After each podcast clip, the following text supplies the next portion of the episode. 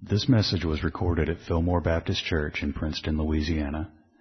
Our goal is to faithfully preach the Word of God for the salvation of sinners, the strengthening of believers, and the glory of God. Please visit our website at www.fillmorebaptist.org and listen for more information at the conclusion of this message. Uh, good morning. Good to see everybody. Uh, we're gonna we're gonna read from uh, the 15th chapter of Matthew again this morning. So would you turn with me there to Matthew 15?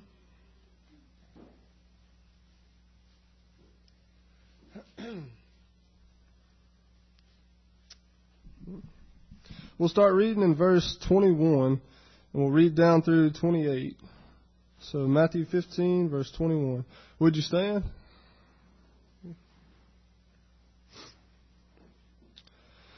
Then Jesus went out from there and departed to the region of Tyre and Sidon.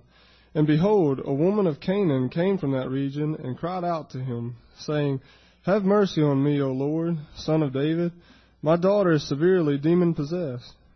But he answered her not a word. And as his disciples came and urged him, saying, Send her away, for she cries out after us. But he answered and said, I was not sent except to the lost sheep of the house of Israel.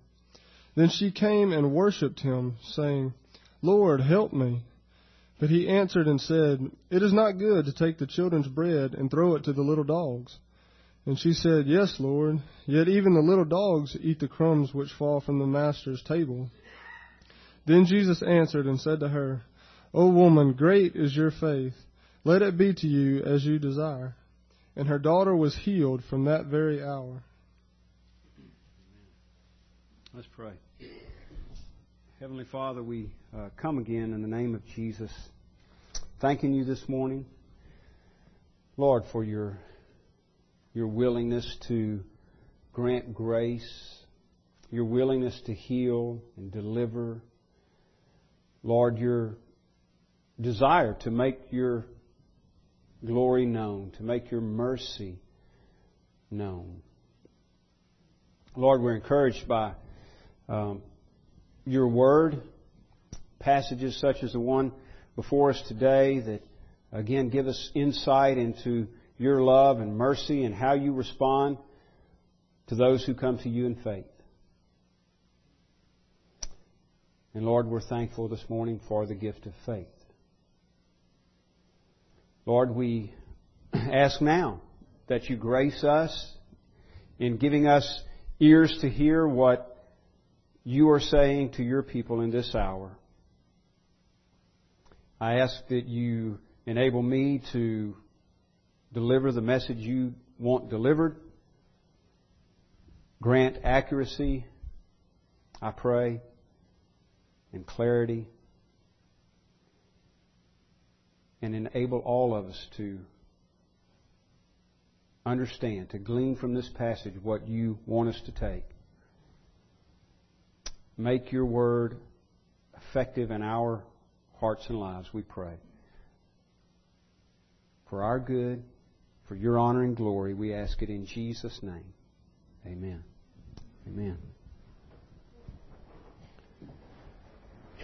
Amen. I was just uh, sharing with the mayor this morning, uh, not the mayor of Fillmore, but the mayor of Haughton. Does Fillmore have a mayor? That would have to be Brother Freddie, right? Because if not, we need to elect him because he needs to be. No, I was just uh, a lot of times when I'm studying in my uh, secondary office, which is up here at uh, Pilot. Um, uh,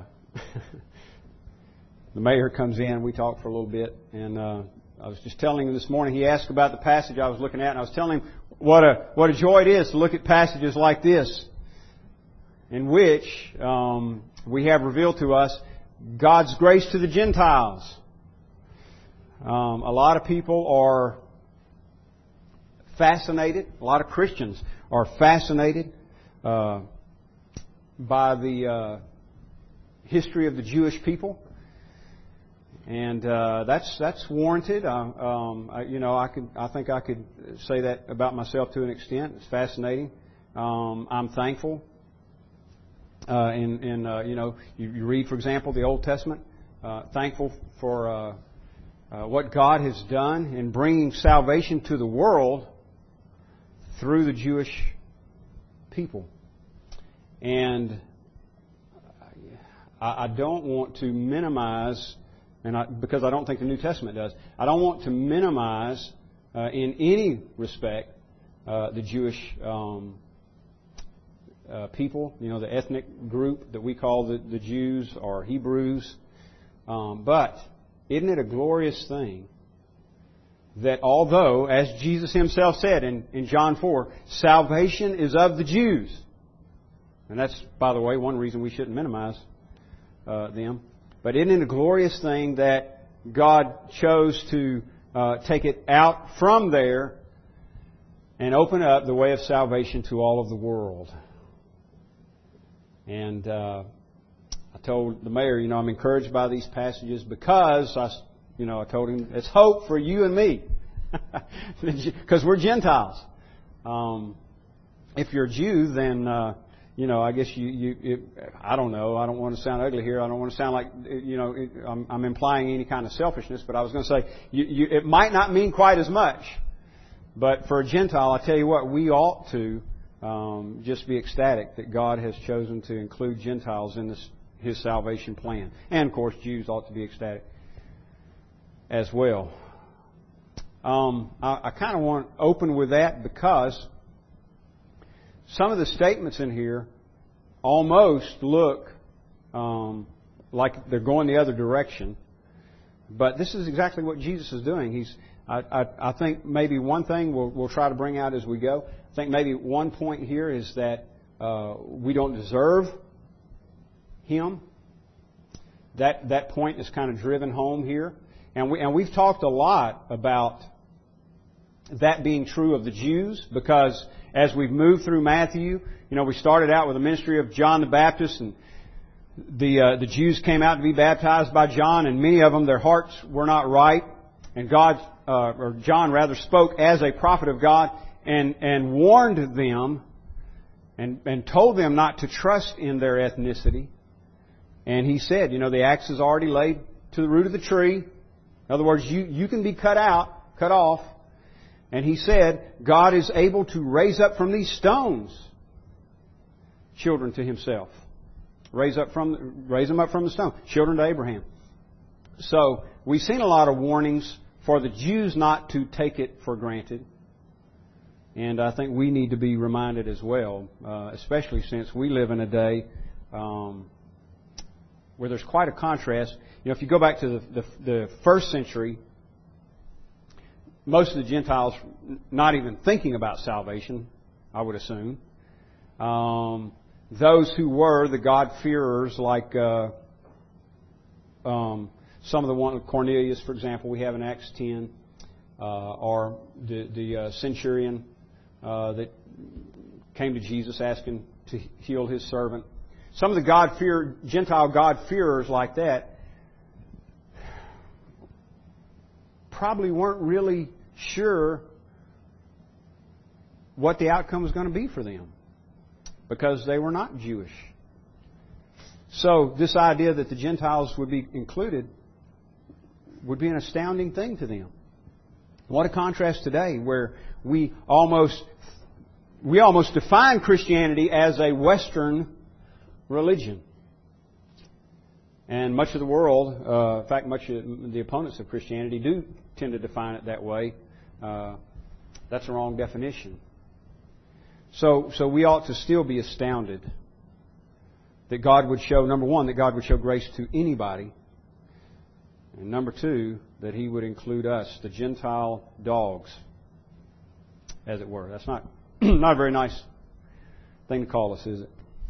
Um, let's go to the passage here. And I just want to consider a few things concerning, we're going to look at this woman, this Gentile woman and, and this is one reason it's all the more remarkable because she's not a Jew. We're going to look at a few things concerning the, the work of faith, okay? The work of faith. Um, I, I, I have to reserve the right to change the title of the message. So it doesn't say that in the bulletin, is why I'm saying that. it says cry out to Jesus. That's that's going to be one of the one of the points, and that is that's certainly going to going to be pivotal when it comes to uh, application. Um, just a little bit by way of reminder, because I think this is also very significant. That is the, the, the context that we, we find this story in. Remember what we've been talking about. Um, in the beginning of this chapter, the Jews can't come to uh, Jesus, specifically Pharisees, it says in verse 1, Pharisees who were from Jerusalem, came to Jesus saying, Why do your disciples transgress the tradition of the elders? For they do not wash their hands when they eat bread. Now, what they are accusing Jesus' disciples of here is being defiled. Not only ceremonially defiled, it, it does, uh, they are implying that, and it does include that. In other words, they, they didn't keep the ceremony. They didn't wash their hands. And I think I pointed out before, when they talk about washing their hands before they eat, it, it wasn't, it didn't have to do with hygiene. It, it had to do with being righteous before God. It was a, it was ceremonialism. So his disciples weren't keeping the tradition of the elders, you know, washing ceremonially before eating. And so, in other words, what they're accusing them of is being defiled. You're not keeping the tradition of the elders. You're transgressing the tradition of the elders. You're, you're defiled. And so Jesus gives a, an answer to that, a little discourse here on true defilement. And that really has to do with transgressing the law of God, not transgressing the tradition of the elders.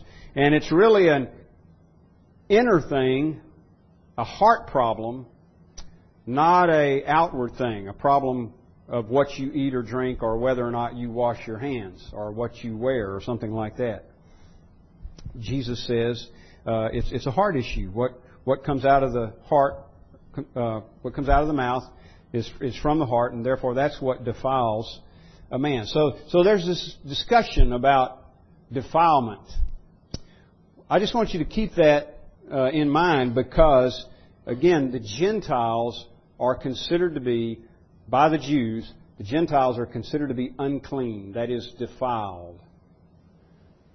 Ceremonially unclean, as well as truly unclean. I mean, they're, they're thought of as being um, out of right relationship with God. And I think for the most part in Jesus' day, they would have been given little hope of getting into right relationship with God. You're, you're just simply unclean.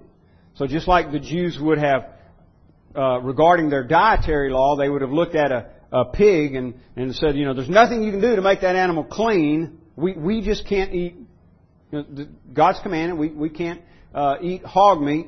Doesn't matter what you do to it, it's unclean. It cannot be considered clean. That's the way they would also view the Gentile people. So much so that uh, they, they wouldn't even company with them. I mean, they had to do business with them and stuff, but they would not uh, have um, what we might call fellowship with them. You, you see that played out in other places. For example, again, Acts 10, when, when Peter goes to the house of Cornelius, it's a shocker because he's showing up at the house of a Gentile. And God had to uh, show him that he's not any longer to consider the Gentiles unclean. The Lord speaks to Peter and says, What I have cleansed, do not call unclean. Now, we're getting a foretaste of that here, a foretaste of the inclusion of the Gentiles.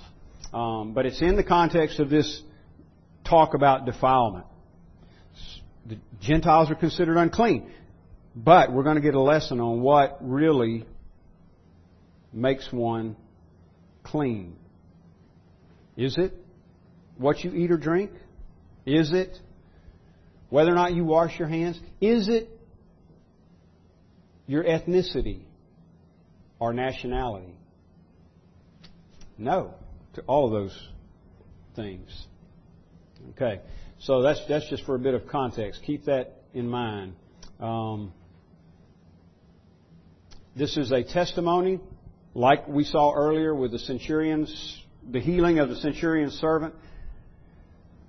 This is another testimony. This is one of the, the, the big factors here. This is another testimony of grace through faith. Now, that, that's where real righteousness is. That's, that's how a person is really right before God. Not, not by doing some outward thing, washing the hands or whatever, but through faith in Jesus Christ. Through faith. By grace you are saved through faith. We saw that with the centurion's uh, servant. It was the centurion's faith um, that uh, because of that, that Jesus responded by healing his servant. And you see a similar story here with this uh, woman concerning her daughter. Uh, and again, it's a foretaste of the inclusion of the Gentiles in God's salvation plan. That is, again, salvation through faith in Jesus Christ. All right, verse um, 21. Jesus went out from there and departed to the region of Tyre and Sidon, not, not the cities themselves, but the region. But this is still um, predominantly Gentile uh, as far as the population, so that's interesting. Now, just as far as drawing the borders, Jesus, uh, you know, the lines, Jesus has not left Israel. He's still within the borders, but he's in an area uh, somewhat like the area he grew up in, in uh, in Nazareth. He's in an area where there's a large uh, percentage of, of Gentile in the population. So it's, it's I find it interesting that he would even move over in that area, and and we're going to see why. This none of this is happenstance. He's he's got a purpose to fulfill here. So he goes to uh, Tyre and Sidon. Um, if you remember back in chapter 11, he pronounces woe upon Tyre and Sidon. Actually, he's pronouncing it upon Chorazin and Bethsaida, but he uses uh, uh, a parallel with Tyre and Sidon. Woe to you, Chorazin! Woe to you, Bethsaida! For if the mighty works which were done in you had been done in Tyre and Sidon, and he's talking about the Tyre and Sidon of old, they would have repented long ago in sackcloth and ashes. But I say to you, it will be more tolerable for Tyre and Sidon in the day of judgment than for you. Now, we can take by, by implication there that, again, Tyre and Sidon, as Gentile cities and corrupt cities, were kind of left out of God's plan, out of His blessings. Um, so again, it's interesting uh, that Jesus is going to deal with this woman in the way that in the way that He does. So, all right, number one, uh, I want to just consider a few things here concerning uh, how this woman's faith is seen. And this is what I'm referring to as the work of faith. What, what does faith do? Faith, faith is a really hard thing to objectively define. But we don't want to think, just like we were talking about in Sunday school this morning, we, we don't want to think that it's just uh, totally abstract. the, the, res, the resurrection, just for example, this is another example the resurrection, that is when, like when Jesus says, I'm the resurrection and the life. I'm the resurrection and the life. The, the, the truth of the resurrection was not abstract to Lazarus. Lazarus had been cold dead and then back to life again. There's a man that the resurrection was real to. So, when you say, when Jesus says, I am the resurrection and the life, Lazarus, I would dare say, had a better understanding of that than than most of the, the if not all of the Jews that he was uh, eating with in, in John 12. It was not just an abstract principle. It's the same way with faith. We don't want to think of these things as if it's just kind of unrelated to, uh, to our living. Yeah, it's just a belief system. That's the way the world talks about faith. We don't want to talk about it that way. That's why they tell you, you know, you got to separate faith from politics. You have to separate faith from education. You have to separate faith from everything. I mean, they, they try to put us in a, you know, you, you keep that confined to your own home, in your little closet, and don't bother anybody else with it because it has no relevance for the rest of life. That could be uh, could not be more untrue. Um, faith has a profound effect on our life. And specifically here, I'm talking about uh, biblical saving faith, faith in Jesus Christ. Uh, I'll, I'll make that clear because sometimes, in order to explain faith, we use a more natural kind. Um, I was thinking about that yesterday when when uh, Leslie and I were at the Bass Pro Shop and we're on the second floor mezzanine. Is we have we have this similar experience at where I work, and that's why uh, one reason I, it kind of caught my attention. And, and plus, Leslie said something about it. But we're on the second floor of Bass Pro Shop, and it's pretty crowded, and uh, and you can actually feel the floor moving.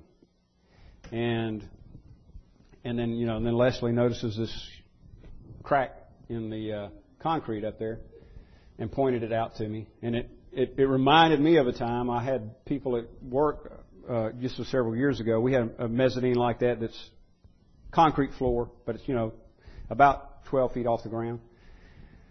And we had a machine breakdown uh, up there, and so I I I, I called everybody up there. I mean the whole crew. We probably had well over 100 people up there, and uh, and and I could, you know, you you could feel the thing just moving a little. Now, it may have been perfectly sound. I don't know. But I mean, you could feel it moving. And I looked at a friend of mine and, and I said, uh, You think this thing's made to hold over 100 people? and he said, I don't know. I didn't know either. But, but I, it did. So I guess we were okay. But that, that takes a certain amount of faith to stand up there, maybe even more to stand under it. I mean, you know, you could go you, you could go down to the first floor and be on solid ground, but you know if the thing collapses on top of you, then a lot of good solid ground does you right. Um, and you know, and I thought the same thing when we left Bass Pro Shop and we go out into the parking garage, and I'm think, and I'm thinking to myself, now you, look at all the faith these people have, including us. You know, I mean, people are parking two and three and four stories in the air, and people uh, below all that or walking under it without a thought to it. That's faith. That's faith in the engineers, faith in the construction workers that did all that. Uh, I think that those kinds of things make a good analogy for faith because the bottom line there is trust. We're trusting. We trust more than we think a lot of times. You go down, um, I'm thinking of a two lane, eh, like Highway 71 or something, where you, all you've got is a yellow line dividing north and south and you drive down through there at least 55 miles an hour. So you're hurling along at 55, and then somebody's coming the other direction hurling along at 55, and you pass each other with maybe a couple of feet, maybe, in between you. And how often do you really think about that? It's faith. And again, I think it makes a really good analogy, but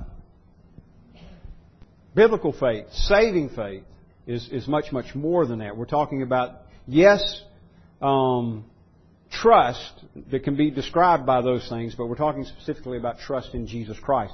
And trust in Jesus Christ affects your life, practically. For example, number one, her faith is seen in that she comes to Jesus. I mean, this is just simple, elementary, but it's, it is the, it is the first evidence of faith, I would say, when, when somebody comes to Christ.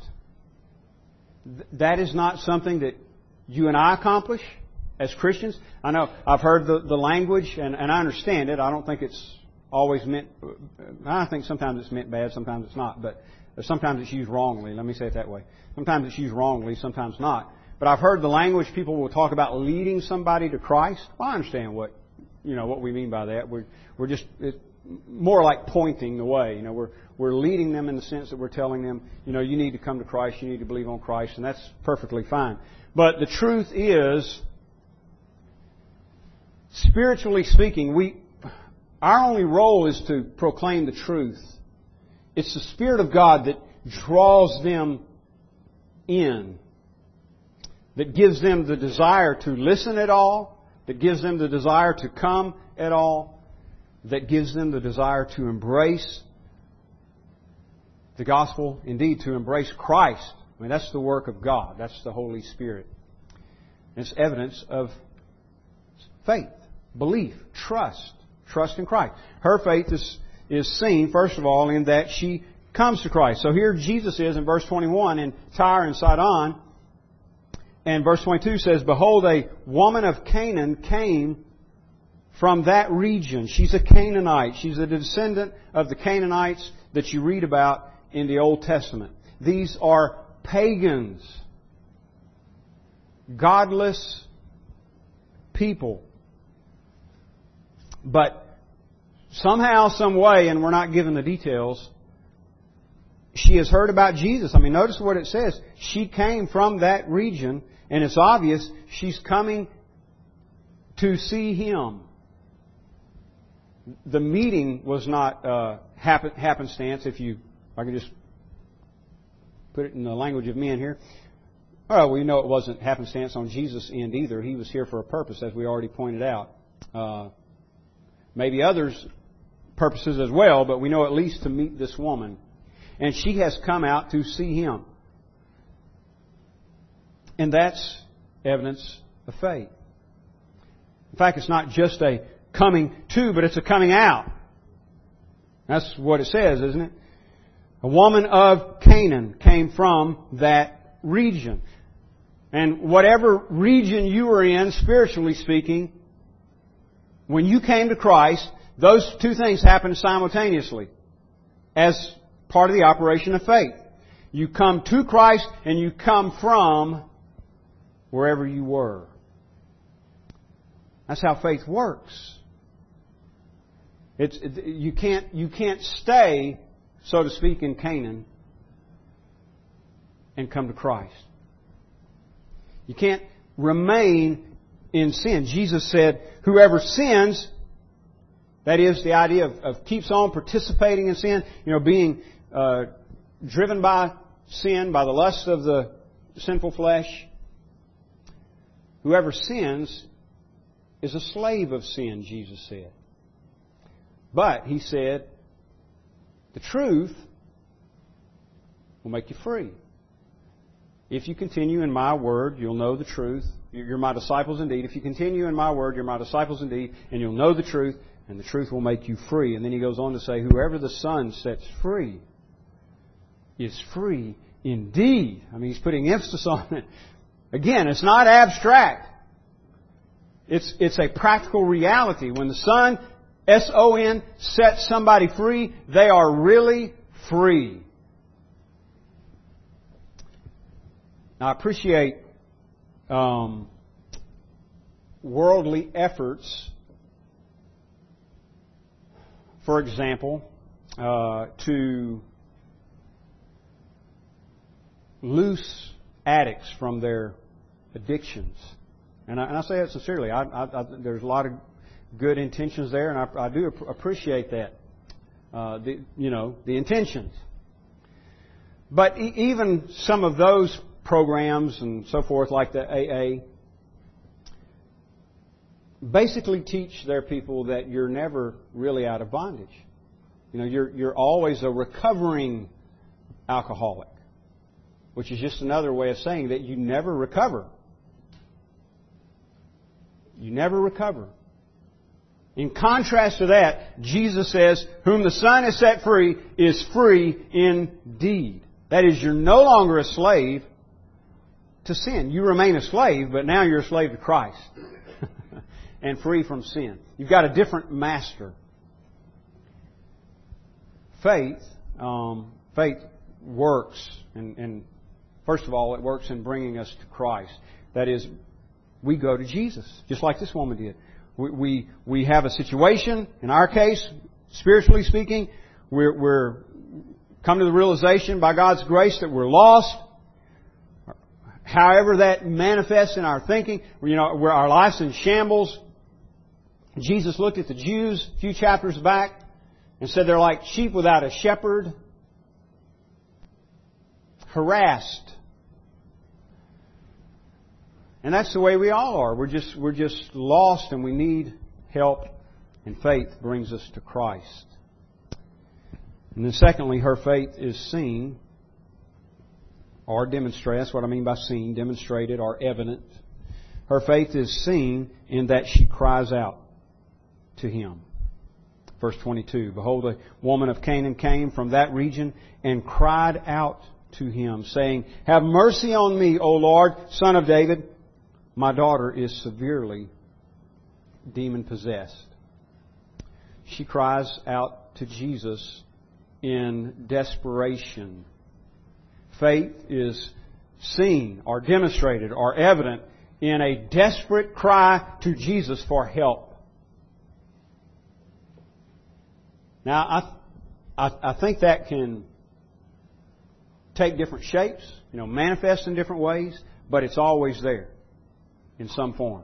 If, if there's no desperation, if there's no cry of the heart for help to Jesus, then I don't think there's any salvation. I mean, how do how do you save somebody that doesn't even know they need to be saved? They don't feel any urgency. They don't really feel that they're in trouble. Where there's genuine faith, there is a desperate cry to Jesus to be saved. Here in verse uh, 22, it just kind of states it. Later on, in verse 23, um, the, the tense of the verbs there is that she, she continues to cry out. At the end of verse 23, the disciples say, Send her away for she cries out after us. And that word crying out, again, it's a cry of desperation. In fact, the word literally means, it, it means a cry or a shout. Cry aloud, to shout. And so in verse 23, she's continually doing that. In fact, the New American Standard translates it, she keeps shouting at us. They, they say to Jesus, send her away. She keeps shouting at us. we'll come back to that in a minute. But she, she got a, a desperate plea going on here for help. I remember, um, I've shared this with you before, but I, I remember, you know, looking back at what was a time of great conviction at the, at, at the time when it was going on. Honestly, I just thought I was going crazy. Um, but but I, now looking back on it and realizing it was a you know a time of uh, being under serious conviction. I remember at one point opening the Bible, and this is not the best way to do Bible study, by the way. so I'm not advising this. I'm just saying that this this is what happened. Is, you know, I, I did one of these things like you hear people. You know, I, I just opened the Bible and put my because I didn't know where to start, didn't know what to what to look at. So I just opened my, my Bible and put my finger down, and it fell on Psalm 38. And uh, when I began to read Psalm 38, um, it was as though I had written it. If you know what I mean. I, I mean, in other words, I, I, what David is saying in Psalm 38 was like expressing what was going on in my own heart. God was giving me, giving me a realization of my sin and the seriousness of it. And as David says in the psalm, there was no soundness in my flesh. Um, I was mourning all the day long, basically. Now, you you probably wouldn't necessarily have noticed that if you'd run into me on the street or something, but, but it was happening on the inside of me. And in fact, one night I called, you know, just too much to explain, but a lot of spiritual things going on. And I called my sister and had her take me to the hospital, and I checked in. And uh, I remember telling her on the way, um, I just want to be normal again.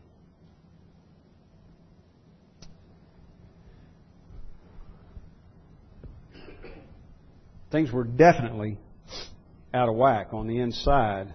And, and Psalm 38 just expressed it so well. And at the very end of Psalm 38, David says this in verse 21 and 22.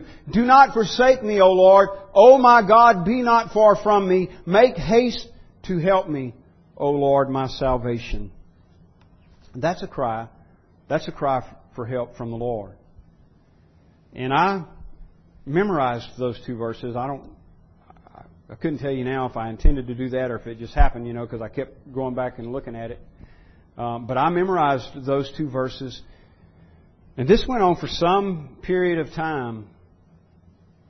You know, I would pray that. Make haste to help me. And that's what this woman's doing. I was desperate. She was desperate. And she's crying out to Jesus. Why Jesus? Do you, see what I'm saying? This is evidence of faith. And why didn't she go somewhere else? Why didn't I go somewhere else?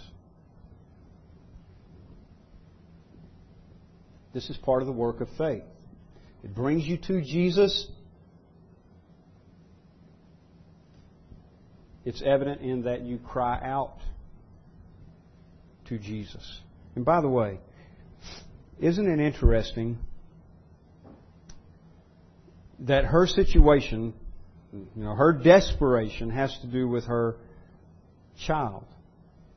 In other words, the mercy she's asking for is for her child. So, so you, you can interpret that as this. If, if you will heal my child, if you'll have mercy on my child, that will be a mercy to me. And that's what she says, verse 22. Have mercy on me! Have mercy on me, O Lord, son of David. In what way? Heal my child.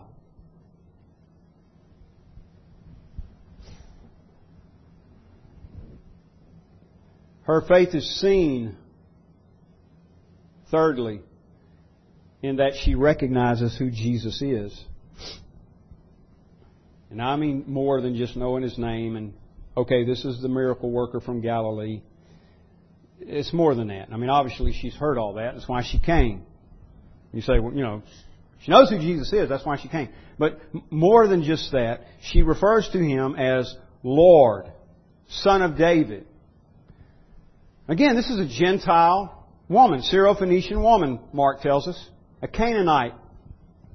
But she's heard about Jesus and she knows and believes, that's faith, she believes that he's the Messiah. Son of David was a, a common, commonly used title for the Messiah.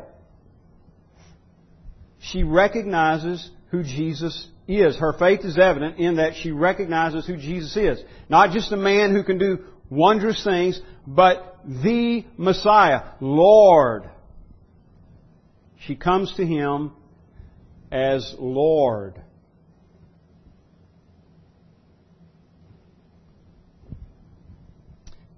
Again, that's part of the work of faith. Brings us to Christ. That's why we come to Christ. It, it generates a, a, a cry, a cry out born out of desperation to Him.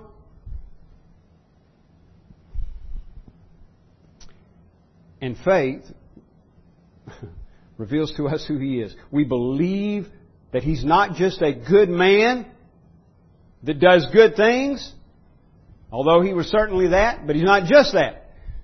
He's the Christ. He's the Messiah, the anointed one of God. He's the only hope. Fourth, her faith is seen in that she continues to cry out to Jesus. I told you we'd come back to this. Uh, the reason I split it up is because of this. Um, two things here. Um, one, the, uh, uh, the, the disciples' response to her, and then also what Jesus says, which we'll come to in a moment. But let's look at verse um, 23 again. He answered her not a word. That's significant. And I said what Jesus says. We have to start with what he did not say. He answered her not a word. Imagine going, at, going to the Lord, crying out desperately, Help me! Help me! Have mercy on me! And you get silence in response. Or maybe you don't have to imagine that. Maybe you've been there. Now, see, I, that's pretty much the way I felt during that period where I'm, I'm crying out, Forsake me not, O Lord, O my God. Be not far from me. Make haste to help me. Boy, our, often, you know, our idea of haste and the Lord's idea of haste are two different things. Suffice it to say, I know it sounds a little cliche, but suffice it to say, He's never late. He's never late. But you're crying out. I was crying out, make haste to help me. Now, the, the, the very fact that I'm praying that and I'm crying out is due to God's grace. It's because He's opening my eyes to things. So, He's helping. He's helping. But that's not what I'm perceiving. I'm perceiving silence. Because my, my circumstances aren't changing fast enough for me. Make, make haste to help me, Lord. And all I'm getting is silence. And that's her situation. Well, we're, we're going to see. It's true, Jesus answered her not a word. But is he not doing anything here? Um, is, is he really being idle at this point? Not at all. In fact, what we're seeing play out here is a, is a test of her faith for her own good. Verse 23, he answered her not a word, and his disciples came and urged him, saying, Send her away, for she cries out after us, or she keeps shouting at us. Now, in spite of Jesus' silence and the frustration of the disciples, she keeps shouting, Have mercy on me! Help me! Where does that come from?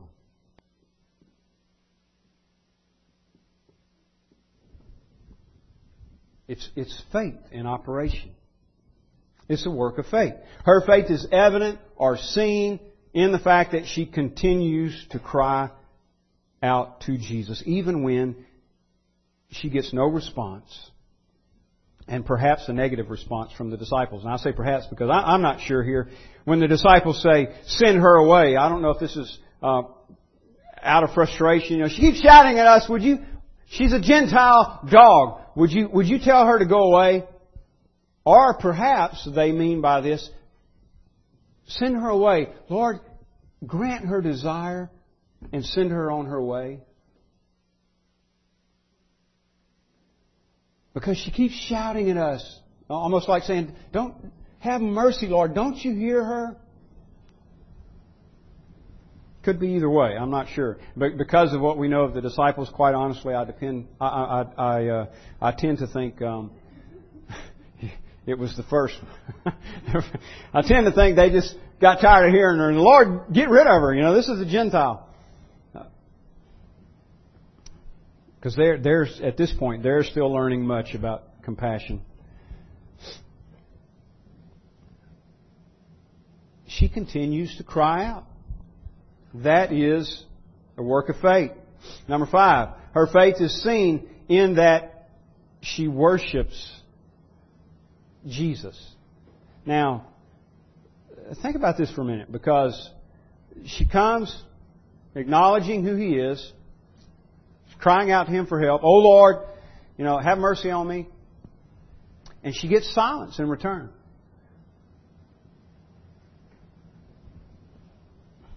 And what does she do? Well, she continues to cry out. And then she hears this. Verse 24. Not exactly what you want to hear when you're crying out.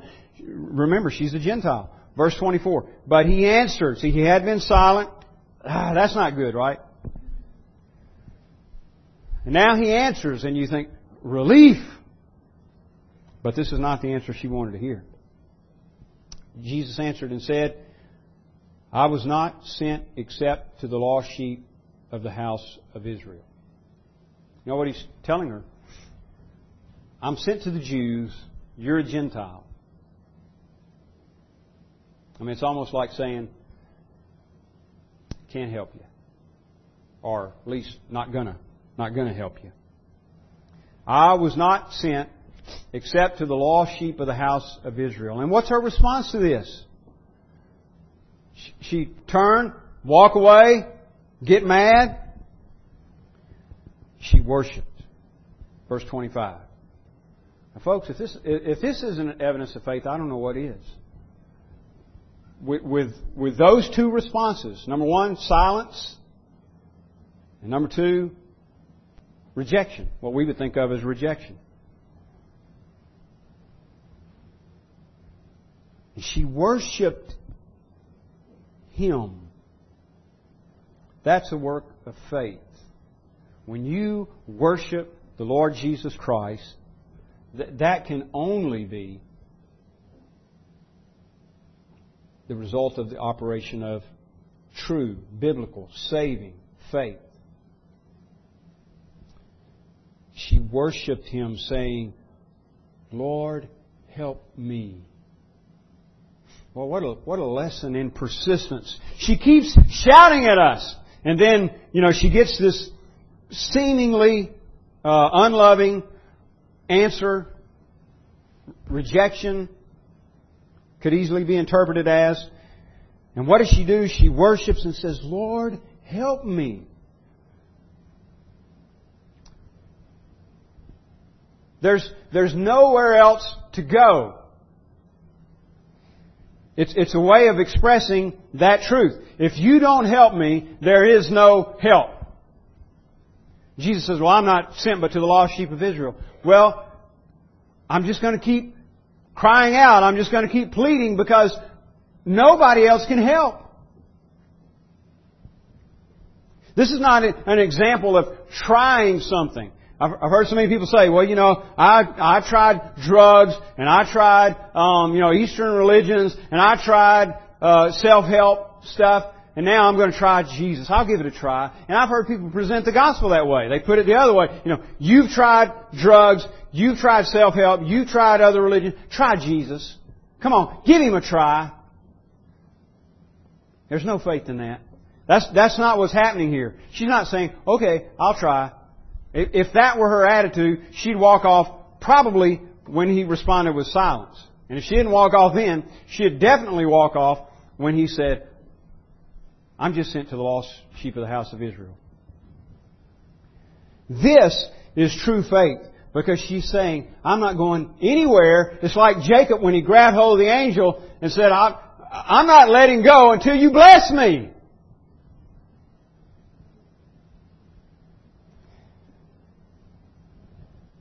And he didn't. And he got blessed.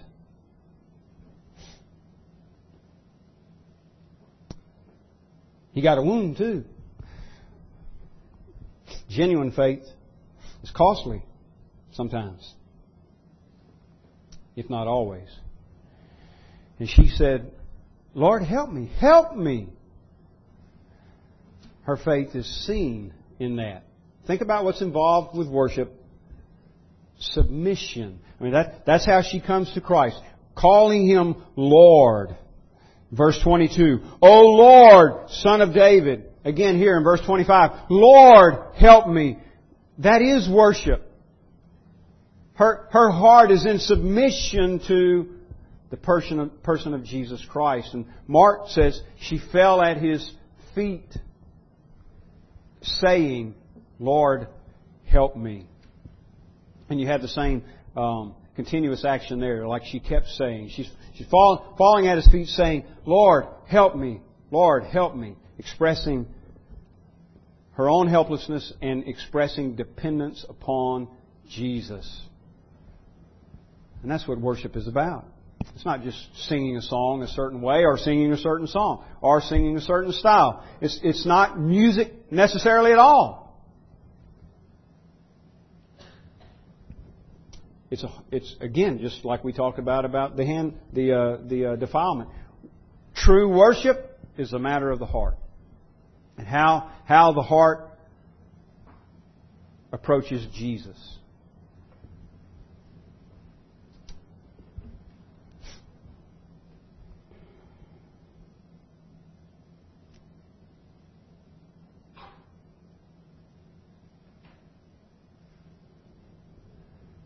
Number six, her faith is seen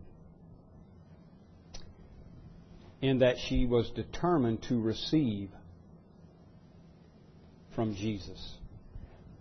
I won't spend much time here because this is basically just a reiteration of what we've been talking about. Um, this has been her determination from the start. This is why she came to him. This is why she cried out to him to receive. Well, let me say this on this matter. This is how the Lord wants us to come to Him. Let's make sure we don't get that twisted up. I've heard people say things like, well, you know, you got to go to church to give, not to receive. That's backwards. That's backwards. I mean, if you're talking about helping other people, then fine. That's true. You know, let's let's be all about giving. But if you're talking about your relationship with the Lord, it's all about receiving. Let's let's turn around, all right, the words remember remember the words of JFK, John Kennedy. Ask not what your country can do for you, but what you can do for your country. That works good with patriotism, but it doesn't work at all when it comes to relationship with the Lord. We better be asking what He can do for us because we can do nothing for Him. We come to Him to receive continually. Initially, at salvation, and then continually thereafter. Our, our whole relationship with Him is about Him giving and us receiving. You say, well, that sounds awful selfish. it's the only way it can be because we have nothing by which to benefit Him. Absolutely nothing. We are the receivers. He's the giver.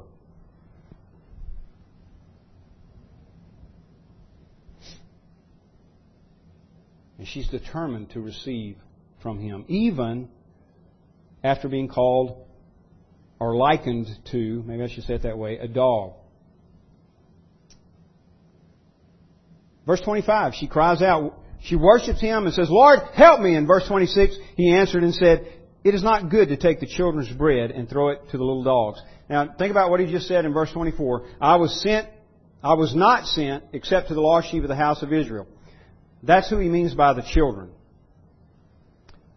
The lost sheep of the house of Israel. Israel, the Jews are the children. And Jesus is saying, I've come as bread for the children. That's what my ministry is all about. Bread for the children. I've come to feed the children, the Jews. And it's not good, he uses this analogy, it's not good to take the children's bread and give it to the little dogs. So in that analogy, the Jews are the children, Jesus is the bread, and the Gentiles, which is most of us, the Gentiles are the dogs, the little dogs. And Jesus is saying that's not fitting. I mean, can you imagine a family? They got all the children sitting around the table, and there's, you know, Spot or Rover or whoever, or maybe both of them, over there on the floor, and, and the mother comes out with the, you know, the big dish. Dinner's ready. And she takes it over there and gives it to the dogs. All the children are sitting there. they would think that a little odd, I would hope. And I would hope, you know, Father maybe would have something to say about that. That's not fitting, right? You don't give the children's bread to the dogs. She's being called a dog.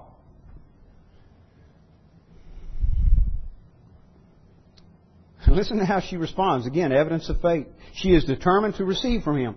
Verse 27. She says, Yes, Lord. She agrees. She agrees with him. Yes, your analogy is right. That, that would be inappropriate. But,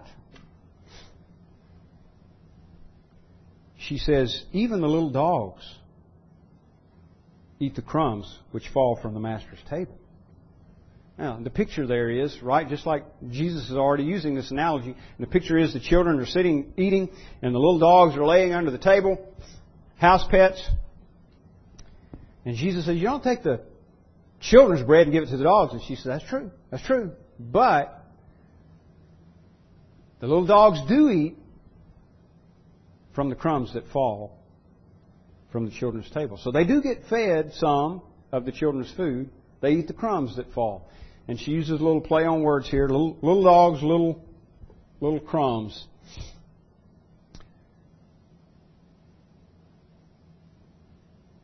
And Jesus in verse 28 says, O woman, great is your faith. You know, um, I mean, that, that ought to really grab our attention. It's just like when he was dealing with the centurion I mentioned earlier. And he said to his disciples, I've not found so great faith, no, not in Israel. Another Gentile, by the way. Jesus hears what this woman says, how she responds. She is determined to receive from him. And his response is not, look, I've tried to make this plain to you. Would you just leave me alone? I'll just get plainer.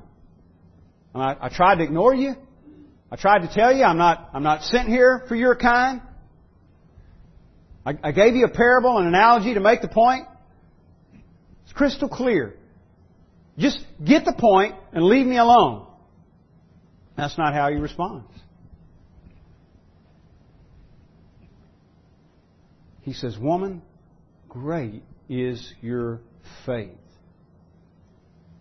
He's commending her for not giving up. For all these works of faith we've been pointing out, for coming to Him, for crying out to Him, for acknowledging, understanding and acknowledging who He is, for being persistent in crying out to Him. He's commending all of that. Now this is where Jesus was taking the thing all along. It was a test of her faith. And she passed. Great is your faith. So great is the word mega. Great is your faith. Let it be to you as you desire. This is the last point. Her faith is rewarded. Mark says it this way in Mark 7:29. For this saying, in other words, she said to Jesus, yeah, it's true, Lord, that it's not right for the dogs to eat the children's bread, but they do get the crumbs that fall from the children's table. And Mark says, For this saying, Jesus said to her, For this saying, go your way. When he heard her response, he said, because of this, or through this, literally, for this saying, go your way, the demon has gone out of your daughter. He granted her desire. True faith, genuine faith, biblical faith is looking to receive from God.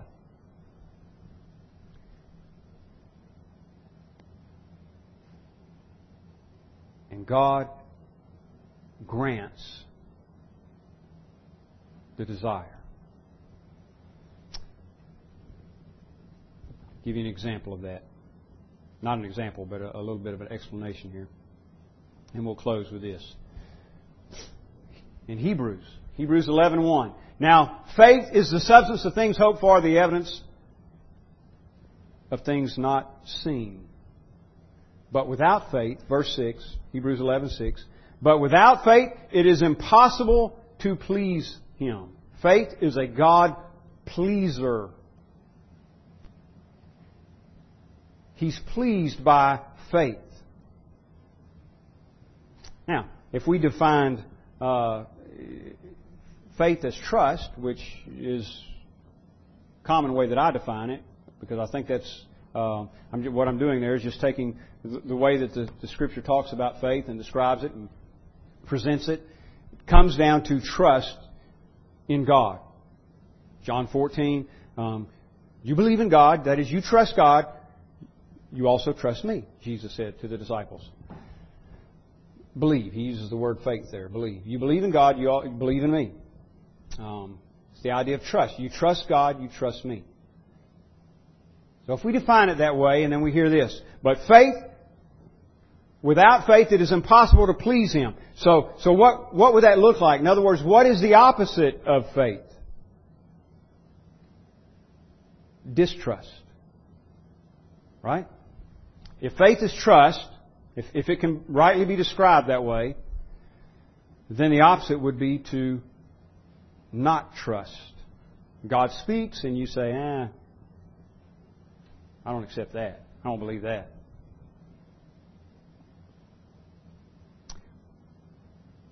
Without faith, it is impossible to please Him. For, that's what the writer of Hebrews says, for he who comes to God, now hear this. Sometimes when you, when you talk about reward, um, people take issue with that. They think it's, it's uh, well, you know, that's, that's contrary to grace. The New Testament is full of examples of Jesus promising reward for belief and for right conduct. Here's just one. We went through several when we were doing the Sermon on the Mount. And, uh, you know, first few chapters of Revelation, several examples. Um, but here, here's, here's another example. But notice this, not only does it state it, it makes it essential. For he who comes to God must believe that He is. That's the first requirement in this, in this statement of essentials. In order for you to come to God, you must believe that He is. That's the way of saying you gotta believe that He exists. I mean, it would be ridiculous, wouldn't it? The idea of coming to God if you don't even believe that He exists. If you go back to verse 22, behold, a woman of Canaan came from that region. It would be ridiculous for her to come out there if she didn't really believe anything regarding him. People say, oh, this is a great man. This is the Messiah. He, he heals. He saves. And she says, I don't believe that. Then she's not going to come out there. So he who comes to God must believe that He is, and number two, that He is a rewarder of those who diligently seek Him. That's how the writer of Hebrews describes genuine faith. You, mu- you must believe that He is, and you must believe that He is a rewarder of those that diligently seek Him. God rewards those who come to Him in faith. That's the work of faith. Brings us to Christ causes us to cry out to Jesus, enables us to recognize who Jesus is, enables us, or causes us, you could say, to continue to cry out to Him, to worship Him, to be determined to receive from Him. All, all of those things are evidence of true, genuine biblical faith. In, in those things, her faith is seen. And finally, her faith is rewarded. Now, that's why I prayed earlier in the prayer we opened up with.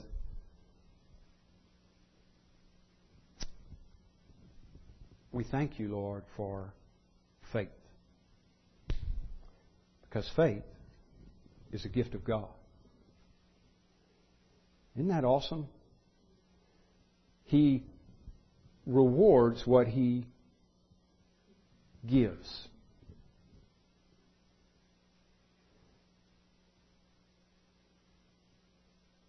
He's pleased with it. Well, it's his own work. but where faith is not, he's displeased. But he is quite pleased with his own work. Look at Genesis 1 and 2. He created all things and he said, It's very good. He sees the faith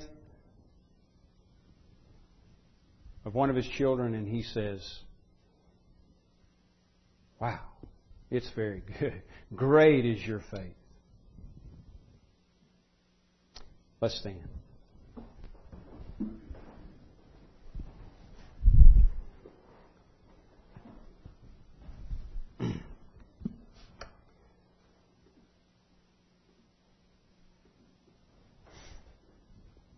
We'll close with a word of prayer and just ask that God bless